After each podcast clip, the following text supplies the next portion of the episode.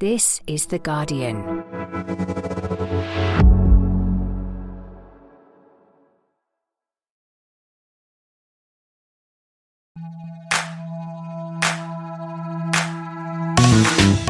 I'm Faye Carruthers, and welcome to the Guardian Women's Football Weekly. Shock at Spurs as Tottenham take the honours in the North London Derby for the first time ever.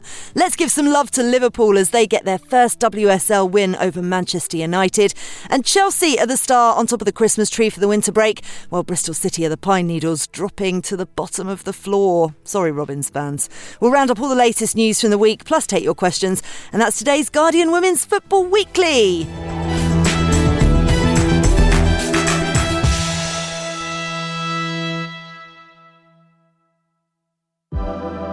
Women's Football Weekly is supported by Google Pixel, the only phone engineered by Google and official mobile phone of Arsenal Football Club, Liverpool Football Club, and the England teams.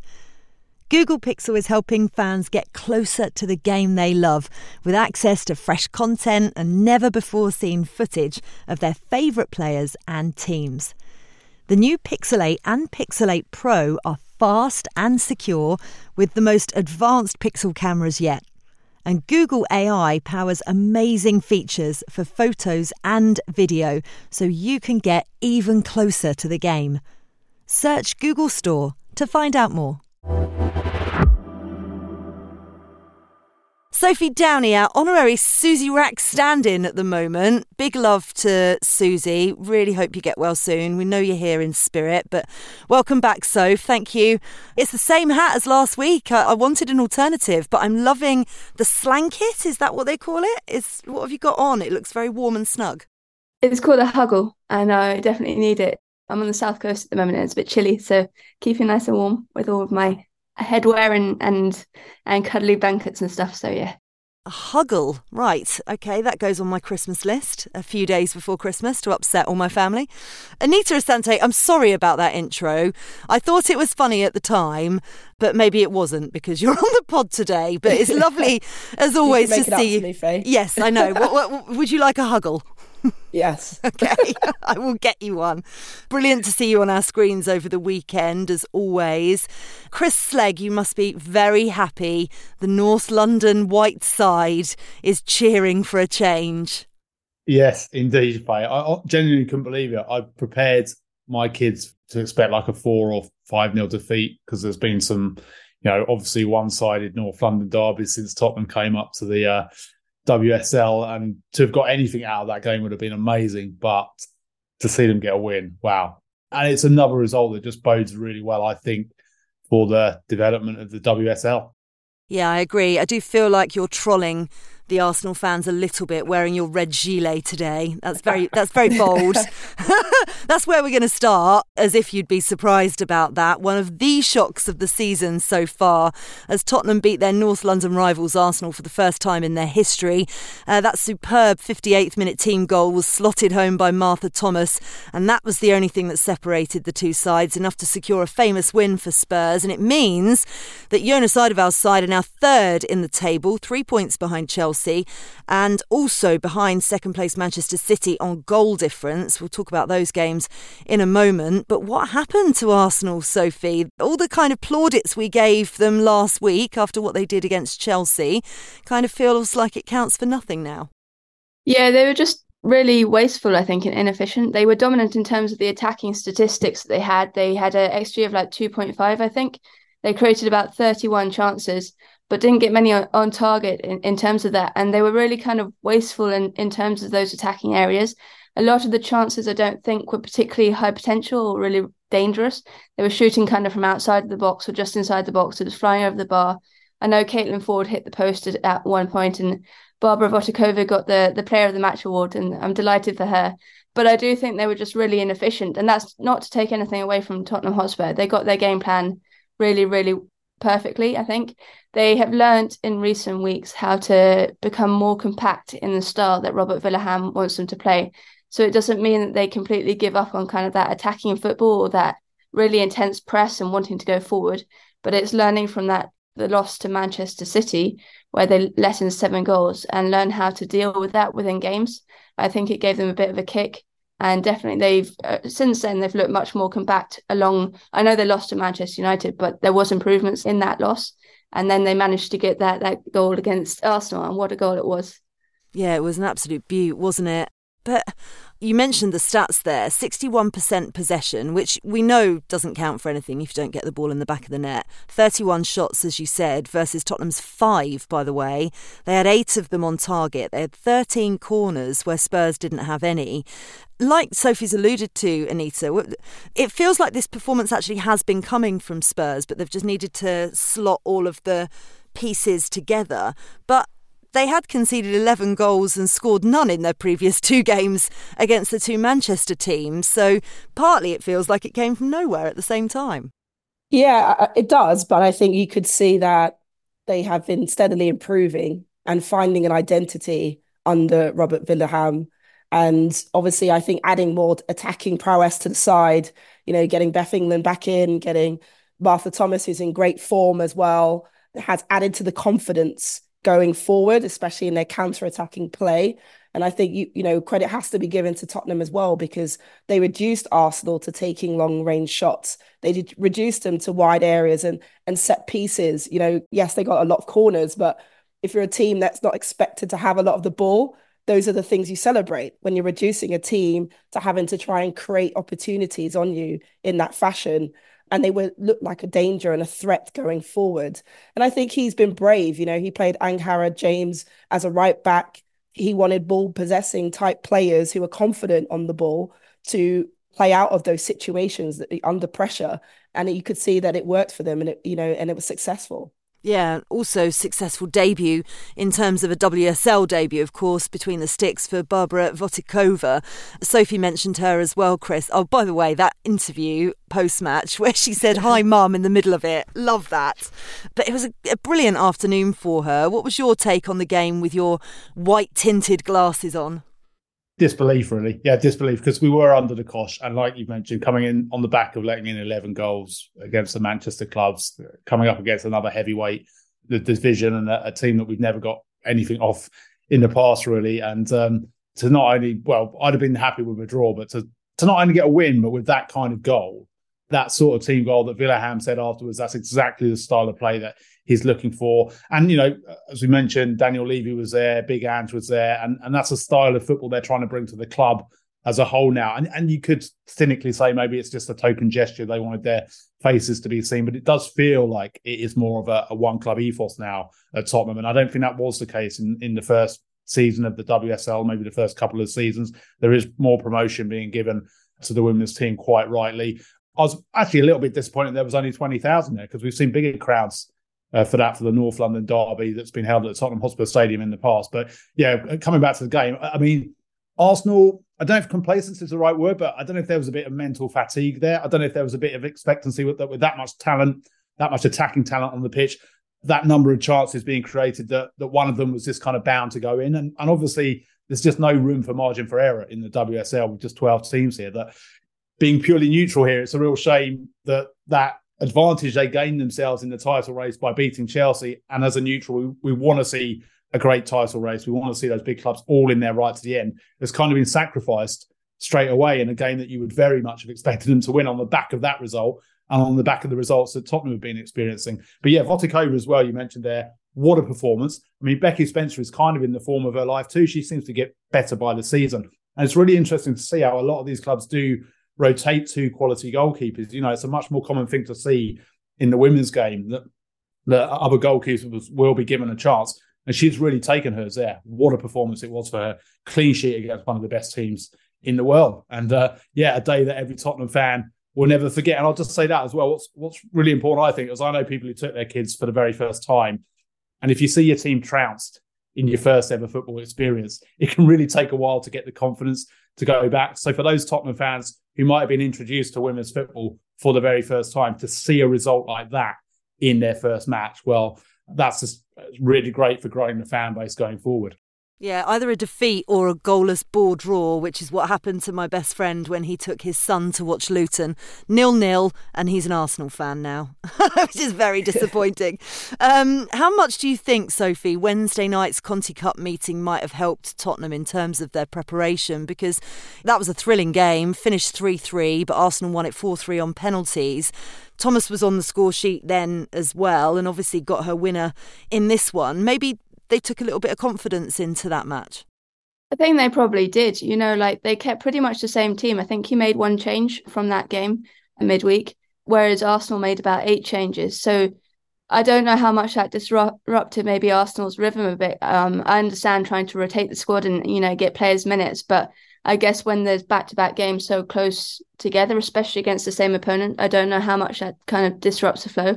I do think it gave him opportunity to try things as well. We saw Kit Graham in kind of that defensive midfield role, which I have never seen him play before Wednesday night. And I think that was really brave of him. You know, when that happens in a Continental Cup game, you're kind of a bit like, oh, he's just trying things out and, and seeing what can do. But you never really expect it will transfer across to the major London derby and the WSL. And the fact that he did and it really worked, she showed all of her kind of attributes in that area. I think the fact that she's so technical on the ball, she's really got great vision. She's actually really quite good aerially as well, which is a surprise because she's probably one of the shorter players on the pitch. But I thought she was brilliant and at holding in that midfield area and absolutely key. So I think they definitely learned a lot from that and they were very well prepared and quite drilled. It gave Martha Thomas a, t- a chance to play in that number 10 role as well behind Bethany England. She's really, really good in, in that area. The link up play that she has and the kind of pressing play that she has. I think when Spurs bought her and we were like, it's just kind of a, a fix for the Bethany England injury. It's what's going to happen when Bethany comes back. Well, I think you're seeing it now. She's going to be that number 10 and she does it really, really well. Yeah, it's quite exciting for the season going forward, I think. Just to wrap things up, Anita, in terms of Arsenal, whereas Tottenham obviously took the positives from that game, Arsenal didn't learn lessons, having conceded three goals. Do you think Jonas Eidevall maybe has some bigger things to worry about over the winter break, or was it just a bad day at the office?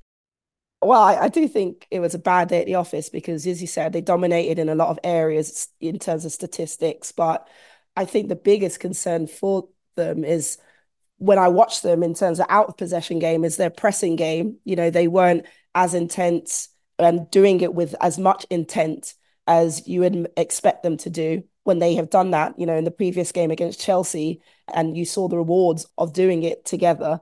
Um, so that's something he's going to probably want to keep working on and driving forward. But I don't worry for them. I think, you know, hopefully, you know, Leah will be coming back at some point and in the season. You've got Beth Mead back and she's already in great form. It's one of those psychological things sometimes a good team needs to make sure that they are firing for the next few fixtures and, and that they are more ruthless and more relentless. Absolutely, very good point. Um, listen, another shock and history, actually, because it was another big result at Lee Valley Sports Village as Liverpool came from behind to beat Manchester United by two goals to one. Ella Toone had given the hosts a three minute lead and should have been further ahead as well, but Millie Turner's 32nd minute own goal was followed by Taylor Hinds' winner midway through the second half, with United struggling to clear their lines from a set piece. It was the first time that Matt Beard's side have beaten United in the WSL, meaning they move level on points with Marc Skinner's side, tucked just behind in fifth place on goal difference. Marc Skinner questioned his side's lack of desire after this one, Chris, and said they conceded ridiculously bad goals. How poor an afternoon was it for them in the grand scheme of things, or was that a bit of a harsh assessment? Uh, yeah, really strong words from Marc Skinner. And you compare them to Jonas Eidevall, who we've just been talking about, who kind of suggested, you know, that the performance was there. It, it was just one of those days, and, and, maybe you think it was. But again, with this one, it, it really did look like they kind of gone on on their Christmas break a week early because that was a performance that is far below what we know that Manchester United can deliver. And yeah, on, on the back of it, you can completely understand Marc Skinner's assessment of it because they really can't. I mean, I mean, they are now already four points behind the Champions League position and seven points off the top of the table. And, you know, that's a long way back from there if you really want to be in a title race. So I think like in every area of the pitch, there were there were things just not working for Manchester United on the day, despite that perfect start. another one of these results that, again, from a neutral perspective, is just brilliant to see. History made, you know, a real rivalry now developing there, which is what we want to see. And if you have these derbies that are always one sided and are always going to end in a win for for the kind of established elite, then that doesn't really help the, the league grow. So for Liverpool to come from behind in that match and to you know so many travelling fans there as well. I know that was mentioned during the commentary on, on, on the game to see Liverpool taking fans in numbers now to away games is great to see. But yeah, for, for Manchester United, well, they got a lot of work to do over the, the Christmas break, it would seem. Yeah, and I don't really think that comments like that from your manager are particularly helpful. I d- I don't know. You're in the dugout a lot of the time, Anita. Are they helpful comments, or you know, do they galvanise a side, or do you sit there and go, "Oh, f off"? Yeah, I, I think it's if you know your manager, then it's something that you'd be accustomed to. I guess. It wouldn't be my style necessarily, but if he feels that that's the reaction that he needs to get, uh, you know, out of his players, then I understand it to some degree. But ultimately he's in charge and and when it doesn't go right it falls on his his shoulders. So he's the one who has to fix it. And i think watching the game you know credit has to go to liverpool again. You know they've got some really unreal results away from home which is not easy to do when you're talking about the top 4 or 5 teams in this division but it's the character that they showed and and i thought what man united kind of lacked was they weren't relentless enough. They're not ruthless enough for me to be a your team that's saying they're going to compete in Champions League. You know, Liverpool were turning over the ball in their defensive third in their box quite often in that first half, and Man United had a real chance to try and capitalize on that, and, and they weren't able to. They played an extremely high line as well, Liverpool, and there was opportunities for Man United to play quite direct, and I thought they turned down forward passes too often and allowed Liverpool to find a way back into the game. But it's also a great sign of the league and how competitive it's getting. You know, all these clubs like Liverpool have improved in terms of their facilities. You know, we know they're at Melwood. It's helping drive their recruitment strategies, adding to the squads, giving them more depth and quality. And I think we're going to start to see more and more results like this. So that's a fantastic thing for the WSL. But for Man United, again, it shows that there's still that gap. And it's kind of disappointing when you think about how well they did last season, you know, in the title race, essentially. And, and now they just seem far off it. Yeah, which brings up an interesting question actually that we've been sent because we need to give some real love to Liverpool because they grew into the game and they've actually grown into this season. I think they've been absolutely fantastic and maybe surprised a lot of us, Sophie. But we had a question from Robin thoughts on Liverpool joining the top four? Obviously, not this season, is what they say, but can you see Matt Beard pushing the club forward into that bracket soon, or will they always just compete with Manchester United for fourth? I wouldn't say no. I'm very wary at the moment of going like too fast too soon with kind of these clubs who are building. I do think they all are developing huge qualities both on and off the pitch, both in terms of their fitness. You can see that's growing massively every season their um, ability within the professional setup as well. You know, Liverpool, I know they've been professional, but they did come up from the championship. It's a different ball game, pardon the pun. But also in terms of the tactical intelligence of these sides, you're you're seeing across the league, and we'll come to the others later, I guess. But when you're looking at your Brightons, your Leicesters, and your Liverpools of the world, they are starting to play with a really tactical identity that we probably didn't see in, in recent years.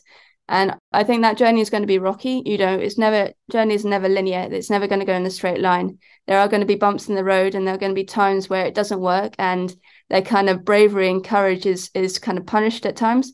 But I think as long as they're showing progress, like two of the sides have this weekend in terms of Tottenham and Liverpool, that's the general direction of play. And come maybe the next two three years, you're going to start to see them challenge the traditional top four more often and you're going to have more surprises like this and they won't become surprises anymore i think i think it will become a closer league because of that so it's going to take time and so i'm, I'm pretty worried to say it's going to happen overnight but it's definitely the ambition of matt beard is to get them right up to the top of the table and you can tell that when you talk to him yeah, you can do. And of course, you know, people shouldn't forget, and maybe new viewers and listeners to the league won't realise that Liverpool are, are, double winners two seasons in a row of the of the WSL. By the way, we send our best wishes to Gemma Bonner as well. Really lengthy stoppage time break after a horror clash of heads for her. She suffered a deep cut in the collision, left the pitch with blood on her face. Um, she needed some stitches as well, and is obviously now following WSL concussion protocols. So we send lots of love and best wishes to her. It's been such an inconsistent season for United so far, though, hasn't it? The fifth time this season they've dropped points, two defeats, three draws in their opening 10 games. So you can understand why Marc Skinner is frustrated. And by the way, they've got a trip to Chelsea to look forward to after the winter break have fun with that. Uh, speaking of, to Ashton Gate now, Chelsea took full advantage of Arsenal's slip up the day before, cruising to a 3 0 victory at Bristol City. A response was definitely needed from Emma Hayes' side after that 4 1 defeat by the Gunners and the underwhelming goalless draw with Häcken in the Champions League midweek.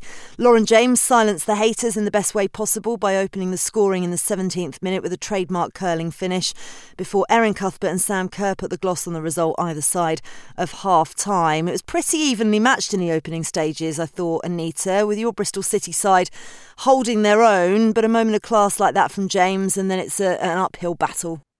Yeah, it was always going to be a, a difficult game for Bristol, but I think, you know, you can't match that kind of quality when you've got Lauren James, especially on the pitch, delivering stunners like she did. And as I've said before, when you've got a play like that on the pitch, sometimes you just got to stand up there and, and applaud that kind of quality because we see her do it time and time out again.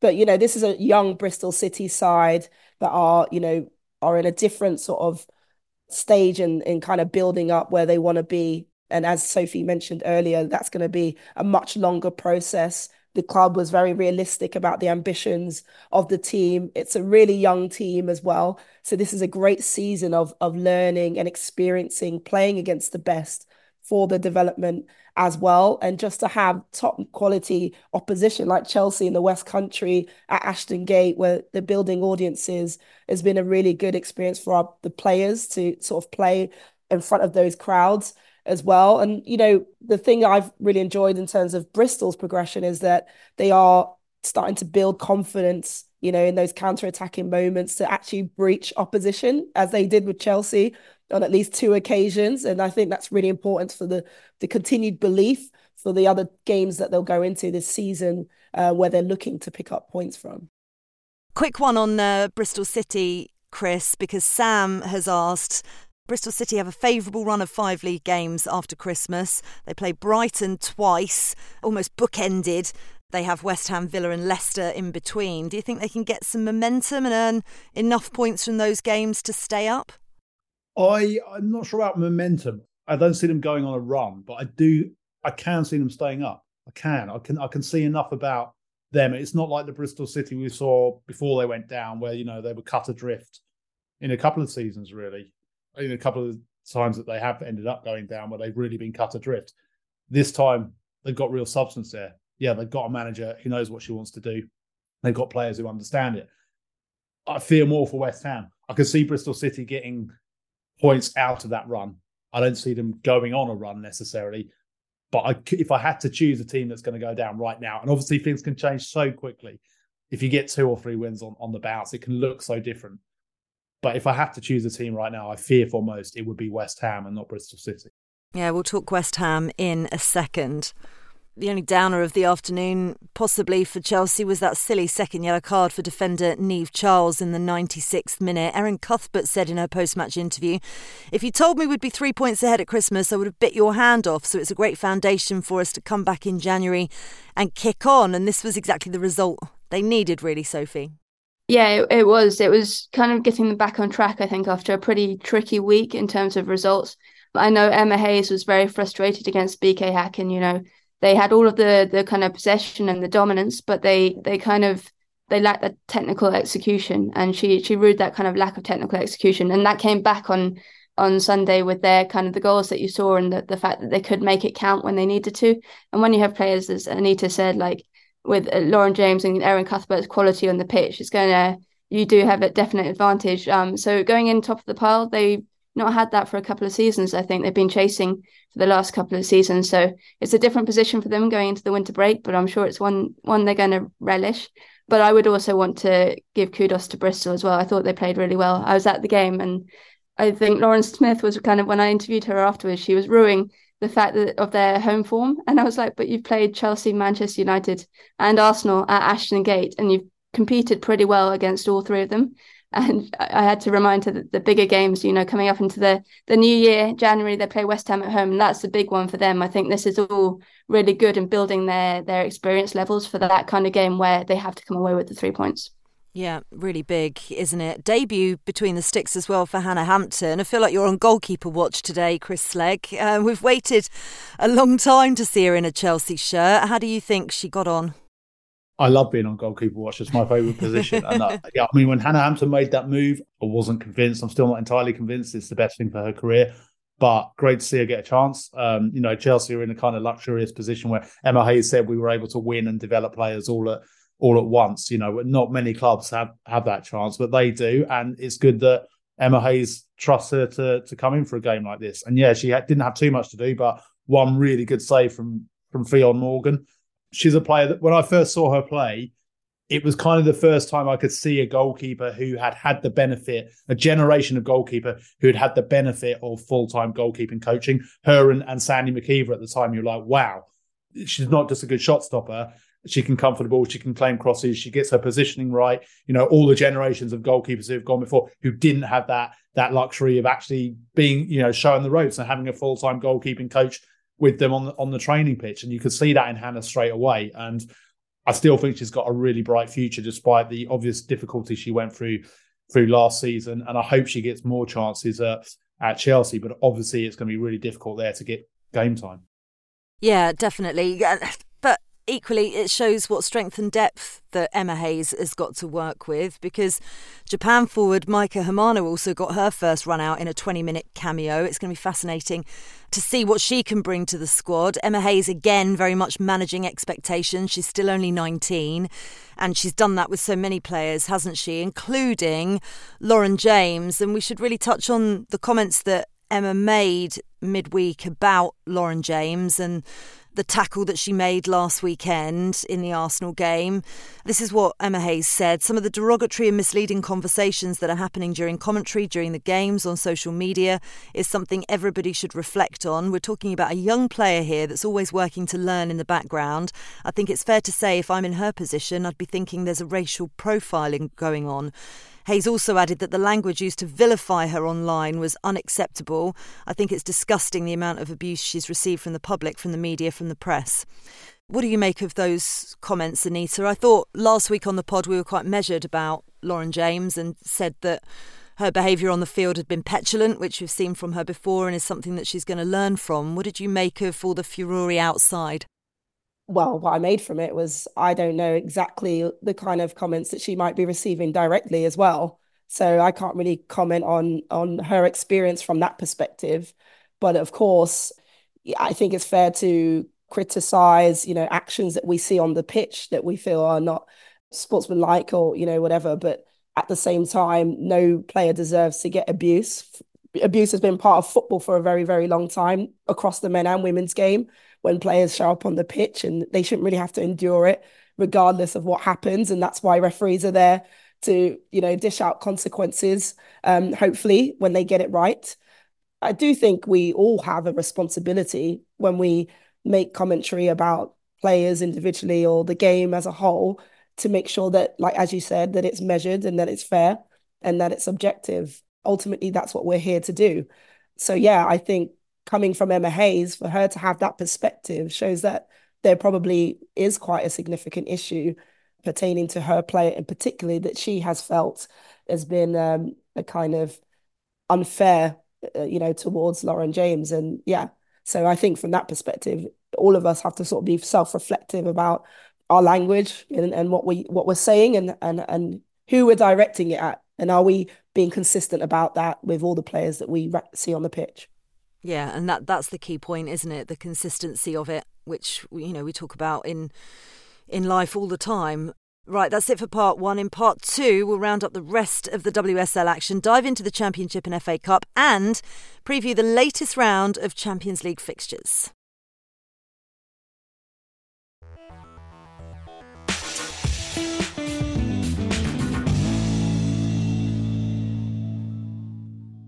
Welcome back to part two of the Guardian Women's Football Weekly. Three more WSL fixtures for us to wrap up. Everton won, Manchester City four. City showing once again their title credentials, sweeping aside Everton at Walton Hall Park. Bunny Shaw scored a hat trick and missed a penalty, while Jill Roord was also on the score sheet as Gareth Taylor's side moved second in the table, three points behind leaders Chelsea. The blue half of Manchester are really building up a head of steam, Sophie, and Bunny Shaw has got her eye on that Golden Boot prize at the end of the season. She has. She's really coming into form. I think it was a perfect hat trick, wasn't it? Left foot, right foot header. Um, so yeah, I think she she struggled at the beginning of the season because she was injured. Um, she missed a couple of the first games because she was coming back from injury after the World Cup. But yeah, she's definitely um really looking comfortable within that City setup at the moment. She was dropping deep to make herself like into the play, linking up the play really well, but then getting in, on the end. And I thought the two first goals, especially, were such a good example of her technical abilities. I, I loved the lob, you know, the left foot lob that just bent round Courtney Brosnan. I thought that was a really good, really brave effort of hers. And then the roll off the defender, I think it was Megan Finnegan before she drilled it home. And I just thought it showed like the different kind of technical attributes that she has. And she's kind of becoming this all round player. We knew it from last year, but she's now getting back to the heights of last year. And just on Manchester City, I think they've really taken advantage of this run of games that they've had. You know, they they had those back to back losses to Arsenal and, and Brighton as well. And then they won the Manchester Derby. And since then they've had a real opportunity with teams that are generally seen as lower down the table from them.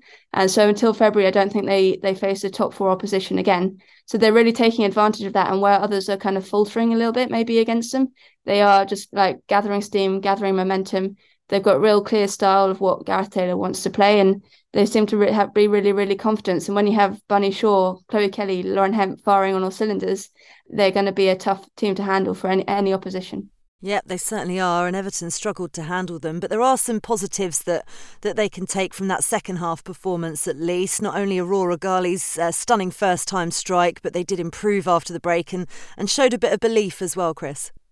Yeah, they did, and actually, they, I mean, that goal from Aurora Galli was stupendous. We've seen some great goals this weekend. Two of Bunny Shaw's goals, the Tottenham goal, all three of Chelsea's were quality, and, and this strike was excellent. I mean, Everton, that Villa result they got the other week was huge because actually they're one of the teams I feared for most. I think Sophie touched on something just now, the identity that we're seeing in teams now, the likes of Leicester and Brighton, and even Bristol City that we've been talking about there. I think the two clubs that I don't quite see that in yet are West Ham, who we'll come on to, and Everton. I don't know if the, the managers are just having a bit of trouble translating their ideas across to the players. Uh, Brian Sorensen always seems really downbeat when you see him in, in any press conference. He's, he doesn't sound very confident at all about the chance to invest in January. He was obviously hit really hard by the departure of Gabby George and having to replace her with another homegrown player. Nicoline Sorensen is going to retire as well. That's another attacking option that's that's gone. Megan Finnegan is still their top scorer, only with three goals. You know, centre back as top scorer obviously this is a game you wouldn't expect them to get much out of. There was at least at least that goal for the fans to see before the Christmas break. But I, I do they're looking comfortable now. You look at the table, they're seventh, they've got eleven points, that's a six point buffer. But I do just worry about them a bit still. And um, yeah, I think Brian Sorensen's gonna have to find a way to to get his ideas across to the team because that just doesn't seem to be there at the moment. They don't appear to me to have an identity.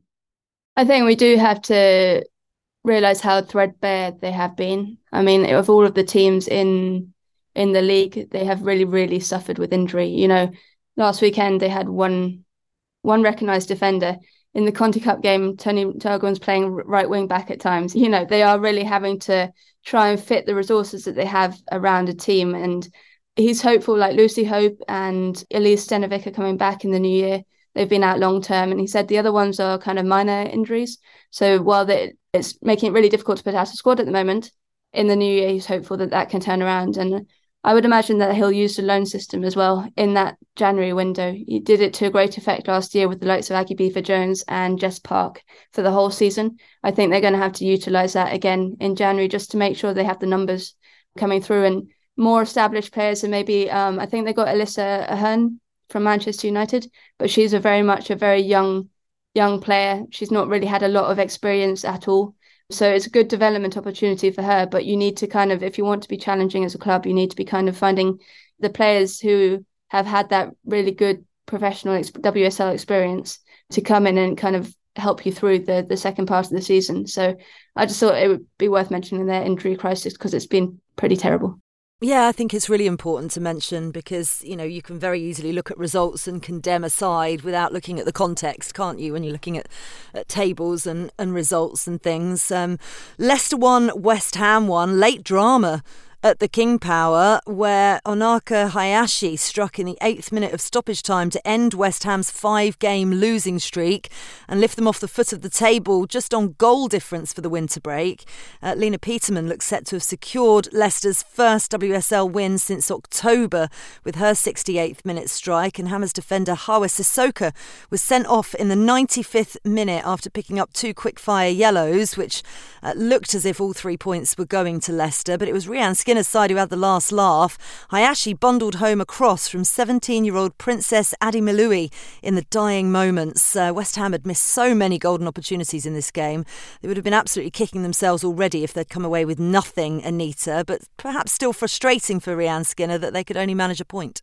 Yeah, I think in a game like that, that you know they would have identified that early on in the season as one of the games they would want to go after three points, especially you know, against a team like Leicester. But you have to say that Leicester in really good form this season for what they're trying to to do under Willie Kirk and they created a lot of chances, but you know, again, weren't ruthless or clinical in those moments and had to find a way to dig deep and have the resilience to just find a way. And and that's what they did. It was a bundled goal, wasn't it? Really off the leather regions, I think, into the goal. And so but that's part of it. You got to fight and you've got to dig deep and you've got to find a way and and they've done that. But I think it's going to be a long season for West Ham when I look at the way that they have been playing and and how limited they are at really creating good open play opportunities as well. But I, I think I've been really impressed with like Leicester this season. I think they've they've looked like a team that want to play football, want to be a threat going forward they take risks defensively. And I think that might be the one area that they have to keep mindful of as they're progressing to not concede and ship goals like they did in this game. But yeah, I think it's going to be a tough season for West Ham. Yeah, um, with that in mind, we're talking about Leicester, and we were, we were waxing lyrical about them on last week's pod. But I just want to mention an email that we had from Jim. It is the season for bad Christmas cracker jokes. Who wants to pull one with me? Snap. None of you held your hands out virtually. Unbelievable. Uh, here it goes. Why can't Leicester work as dog walkers? Anyone? Because they always let the lead slip. Yes! Because they can't hold on to leads. Thank you, Jim. Thank you very much. Uh, right, last but not least, Aston Villa put more distance between themselves and the relegation zone with a narrow 1 0 win over Brighton, courtesy of Adriana Leon's second half strike. Another one for you, Anita. You're going to be pleased to see your former side's fortunes turning round after such a tricky start to the season. They were the better side in this one, to be fair, and uh, deserved the victory in the end. Yeah, I think off the back of two losses, obviously to City and Everton, it was really important that they got the result. And I, I thought Carla was right, you know, in her post game press conference to say that they dominated the game. I think they did in large parts, and they looked a bit more like themselves in terms of playing through the thirds, getting opportunities in and around the box. But it just took a moment of quality, I think, from Adriana Leon to really unlock Brighton. And she showed you know, the kind of power and prowess that she has and the technical ability that she has 1v1 to commit players. And, and I think they need to utilize, obviously, those opportunities more. But we always said, you know, they had a, a tough run up of games at the start of the season, meeting at the top three, four sides. And these games were the ones that they were really going to be judged on. And I think now you can see that that shift for them and that momentum going into Christmas is really important for them as well. Yeah, it really was. It, the, the result leaves Villa four points above the bottom two sides, West Ham and Bristol City, also leapfrogging Brighton to move up to ninth in the table.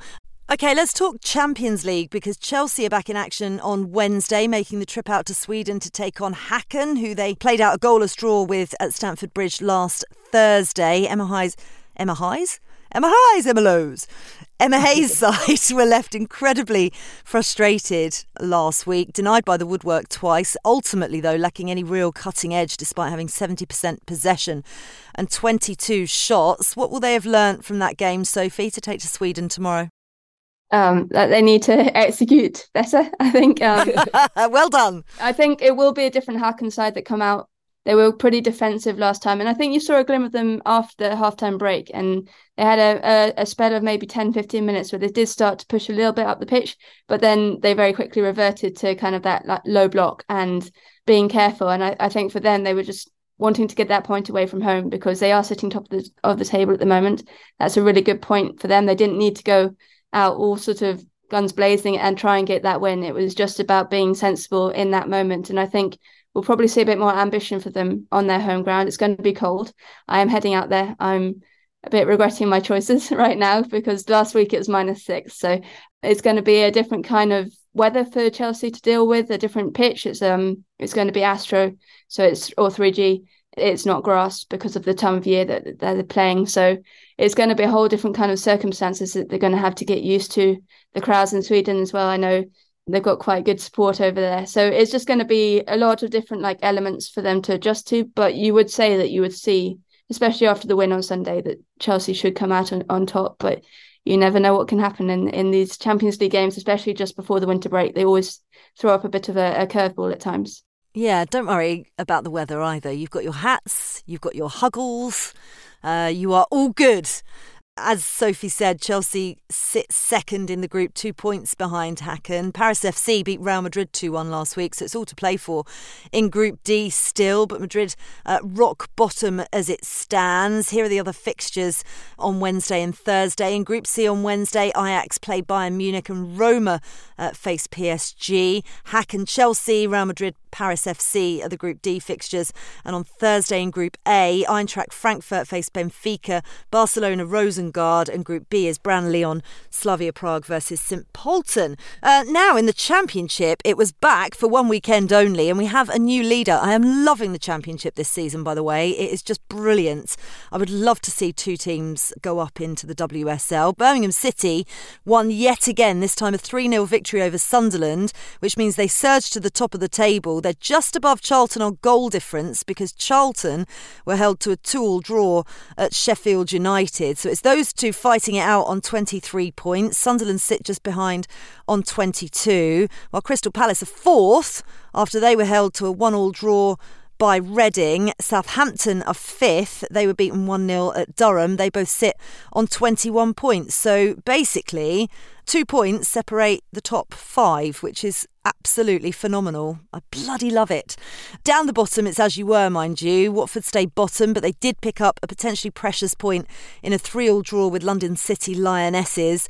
Uh, Lewes's match at Blackburn was postponed because they had their FA Cup third round tie to play. More on that in a moment. But it means they're a point above Watford with a game in hand. Still four points from safety. Uh, don't forget the championship returns on the 21st of January. Uh, just a couple of FA Cup ties to round up, which had been postponed. Lewes are out after they were beaten 3 0 at National League Southern Premier side Ipswich Town. Wolves beat Hull City 4 1, while Luton come on the town 1 0 winners over Keynsham Ladies. The draw for the fourth round took place last week. We've got three all WSL ties. By the way, Nag, who sent a message on Twitter, I am very excited about Luton Town drawing Brighton and Hove Albion at home. That is a wonder. Uh, some other key ones to pull out for you Chelsea against West Ham, Bristol City, Liverpool, Aston Villa, Everton. What do we make of those, everybody? Some tasty ties in there, Chris, including Manchester United, Newcastle as well. I mean, things start to hot up now, don't they? That's that's really tasty because obviously Newcastle they've turned pro despite being down in, in tier three. They're doing so well. They're top of the table. Uh, Becky Langley doing a great job there as manager. Uh, an away tie against Manchester United, who obviously got to the final for the very first time last year. So that's one that really stands out. But Luton, I think, I haven't quite checked all of this. I think they're probably the first team from tier five to get to round four in the WSL era, and perhaps even longer than that. So I still need to check a few more things because obviously the pyramid has restructured itself so many times. But what a result for them. And I saw a lovely photo of them all holding up Tom Lockyer's shirt before kickoff because obviously that this Luton Town women's match taking place just 24 hours after what what everyone witnessed in the Premier League on Saturday, which, which the whole club is obviously still reeling from. So really tough for those players to go out and and play such a momentous occasion. But what a result for the club! And yeah, a home tie against uh, WSL position, Luton against Brighton. Yeah, very much looking forward to it. That was a lovely touch as well. Got some managerial news for you. It's been announced that Barcelona coach Jonathan Giraldez will leave the club at the end of the season. The 32 year old became first team manager in July 2021. He's won the Champions League, two Spanish league titles, the Copa del Rey, two Spanish Super Cups as well during his spell in charge. So, not too bad for a couple of years' work, is it? He said of the decision, I informed the club I don't intend to renew my contract I want to leave them enough time to sort things out and find the best possible future. An appointment caught your eye as well, Sophie. Eileen Gleeson has been appointed as Ireland's manager on a full time basis. She had been an interim charge for the recent Women's Nations League campaign following the departure of Vera Pauw after the World Cup.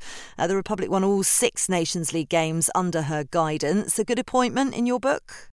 surprising and unsurprising at the same time. I think we've all been made to look a little bit silly because she basically ruled herself out of the running for the job back in you know a month ago or something in the last Nations League game. She said that she'd never closed the draw on, on being a manager of Ireland, but right now probably not the time. She was technical director. I don't know how that role now or like head of women's football for the FAI. So I don't know how that role now is filled or whatever. She has immense experience in terms of her knowledge of the Irish team, of the Irish players coming through, of the domestic league over there, of the players playing abroad. So I mean, she's definitely got the foundations there.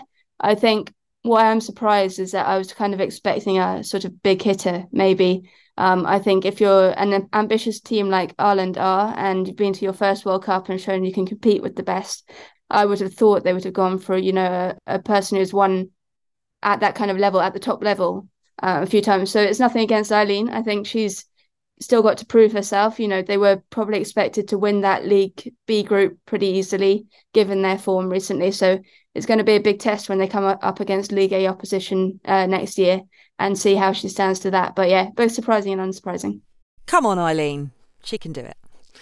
It was announced on Monday, by the way, that the Arnold Clark Cup will not take place in 2024 because of a clash in the calendar with the inaugural UEFA Women's Nations League finals. The Lionesses have won the tournament in each of the two editions in 2022 and 2023. Uh, Nag asked, Is the Arnold Clark Cup not being on in 2024 a big issue, Anita? I don't think so. I think the players will be thankful to have another break from more competitive games uh, in a friendly kind of competition where they can just really focus on club football and what they're doing there. And obviously, not for those GB players not going to the Olympics, it might just be what they need. And I think for players like, yes, they're coming back from injuries, like it, it could have maybe been good for them to get some more minutes and stuff to play and get back into the international fold. But ultimately, I don't think it will hurt the players that have played a lot of international football personally. But of course, it's it's disappointing for those fans that have loved watching Millie Bright pick up the Golden Boot, for example, um, in, in those uh, competitions. Yeah, it's going to be interesting, isn't it? The calendar has gone a little bit bonkers, I think it's fair to say. Listen, some news on Monday that came to us. An external investigation into the events leading up to the death of Maddie Cusack found no evidence of wrongdoing by Sheffield United. Police didn't treat her death as suspicious. The club say they'll consider how processes and policies may be improved, adding the club is always looking for ways to evolve and will reflect on the outcomes and recommendations arising from the investigation. Important to note as well that the investigation into head coach Jonathan Morgan was also concluded with no action taken there. Uh, right, so into the winter break we go. The WSL returns on Saturday, the 20th of January. That feels forever away, but we've got FA Cup fourth round action to look forward to uh, the week before, and it's been a whirlwind of a season so far. So, what I want to know from each of you is your highlight of the season so far, or what surprised you most, or maybe what you're most looking forward to come January. You can take it wherever you want, but be quick fire, please. Kick us off, Sophie. I'm going to go for the shocks. So there's been a series of them. So Liverpool beating Arsenal on the opening day, this weekend's two shock victories. I always like a, a surprise, and I'm always like secretly, you know, got a soft spot for the underdog. So I'm going to go with those. And long may they continue. Anita? Yeah, I'm going to go with the um, Arsenal beating Chelsea at home because it was a 4 1 thrashing. Didn't expect it. My predictions keep going wrong. So I'm going to go with that one. That is because you are now an integral part of the Guardian Women's Football Weekly podcast, and we only ever have and deal with wrong predictions on this pod. Chris Slegg? Uh, I would have gone for shocks too, but to, to be different, I'm going to go with standard of goalkeeping. To be on goalkeeping watch again, um, you know, Mary Earps saving a penalty in a World Cup final. She could be FIFA best for the second time in her career. She's in the running to be BBC Sports Personality of the Year. You know, it's probably the most maligned sporting position in the history of sport, women's goalkeepers. And now we have a situation where Mary Earps is a household name. People want their daughters to be goalkeepers because there is now finally the support for them to actually learn how to be one, which was never there in the past. So I think it's great that we've reached that level of the game, and we're also seeing this this new generation of really talented goalkeepers coming through as well. So in the absence of being able to choose the shocks that we've seen, which have been brilliant, it's great to see the WSL at its very most competitive. I will say that the improvement in, in goalkeeping, led by the great Mary Earps, but we're seeing that throughout the pyramid now as well.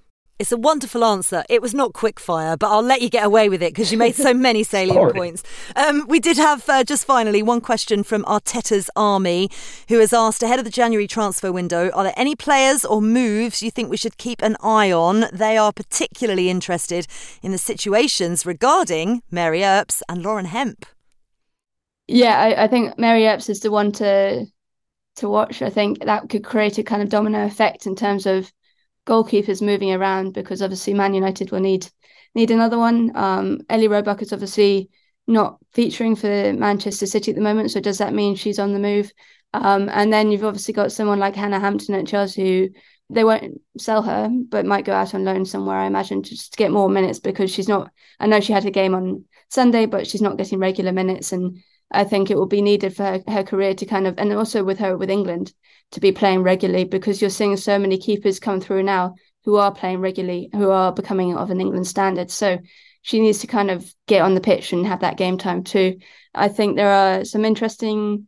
Probably there's Arsenal need a right back, so I've heard you know Emily Fox potentially from the US coming in for that one. But yeah, there's going to be a few movers and shakers around around the place to kind of um, fill the squad. And I know Bristol were kind of maybe looking to to get in on the loan system as well, and you know bring in maybe some championship players or, or something to to kind of bolster their their squad depth and and kind of help them into that second half of the season. Yeah, and of course, we will dissect all of the January transfer chat in the new year when we're back. Uh, right, panel, it's been a joy as always. Chris Slegg, I hope your Christmas dinner arrives and you haven't missed the doorbell. I hope I haven't missed the doorbell or I'm going to be in a lot of trouble. Happy Christmas, everybody. Happy Christmas, Chris Slegg. Anita, always a pleasure. I'm sorry about my terrible, terrible Christmas Robins joke at the start of the pod. I hope you'll forgive me. Oh, you're already forgiven, Faye. It's always a pleasure to be on here. So hope everyone has a great Christmas and yeah, see you in the new year. Thank you, Anita. Very much looking forward to it. So, have a fab time in Sweden. I'm off to put on my Christmas list the Huggle do. It's definitely a, a, game changer for sure. And um, yeah, have a great Christmas break. I think we've all all learned it. And Merry Christmas. Absolutely. Uh, we are taking that festive break, but we will be back with you on the 9th of January, refreshed and ready to go for 2024. In the meantime, don't stop getting involved by either tweeting us your questions or sending us an email on Women's Football Weekly at theguardian.com. Keep right across all the biggest news in the women's game as well by subscribing to the Guardian's Moving the Goalpost newsletter. Thank you for being such an awesome crew and getting involved in 2023. We're looking forward to seeing you all in the new year. The Guardian Women's Football Weekly is produced by Lucy Oliver. Music composition was by Laura Iredale. Our executive producer is Sal Ahmad.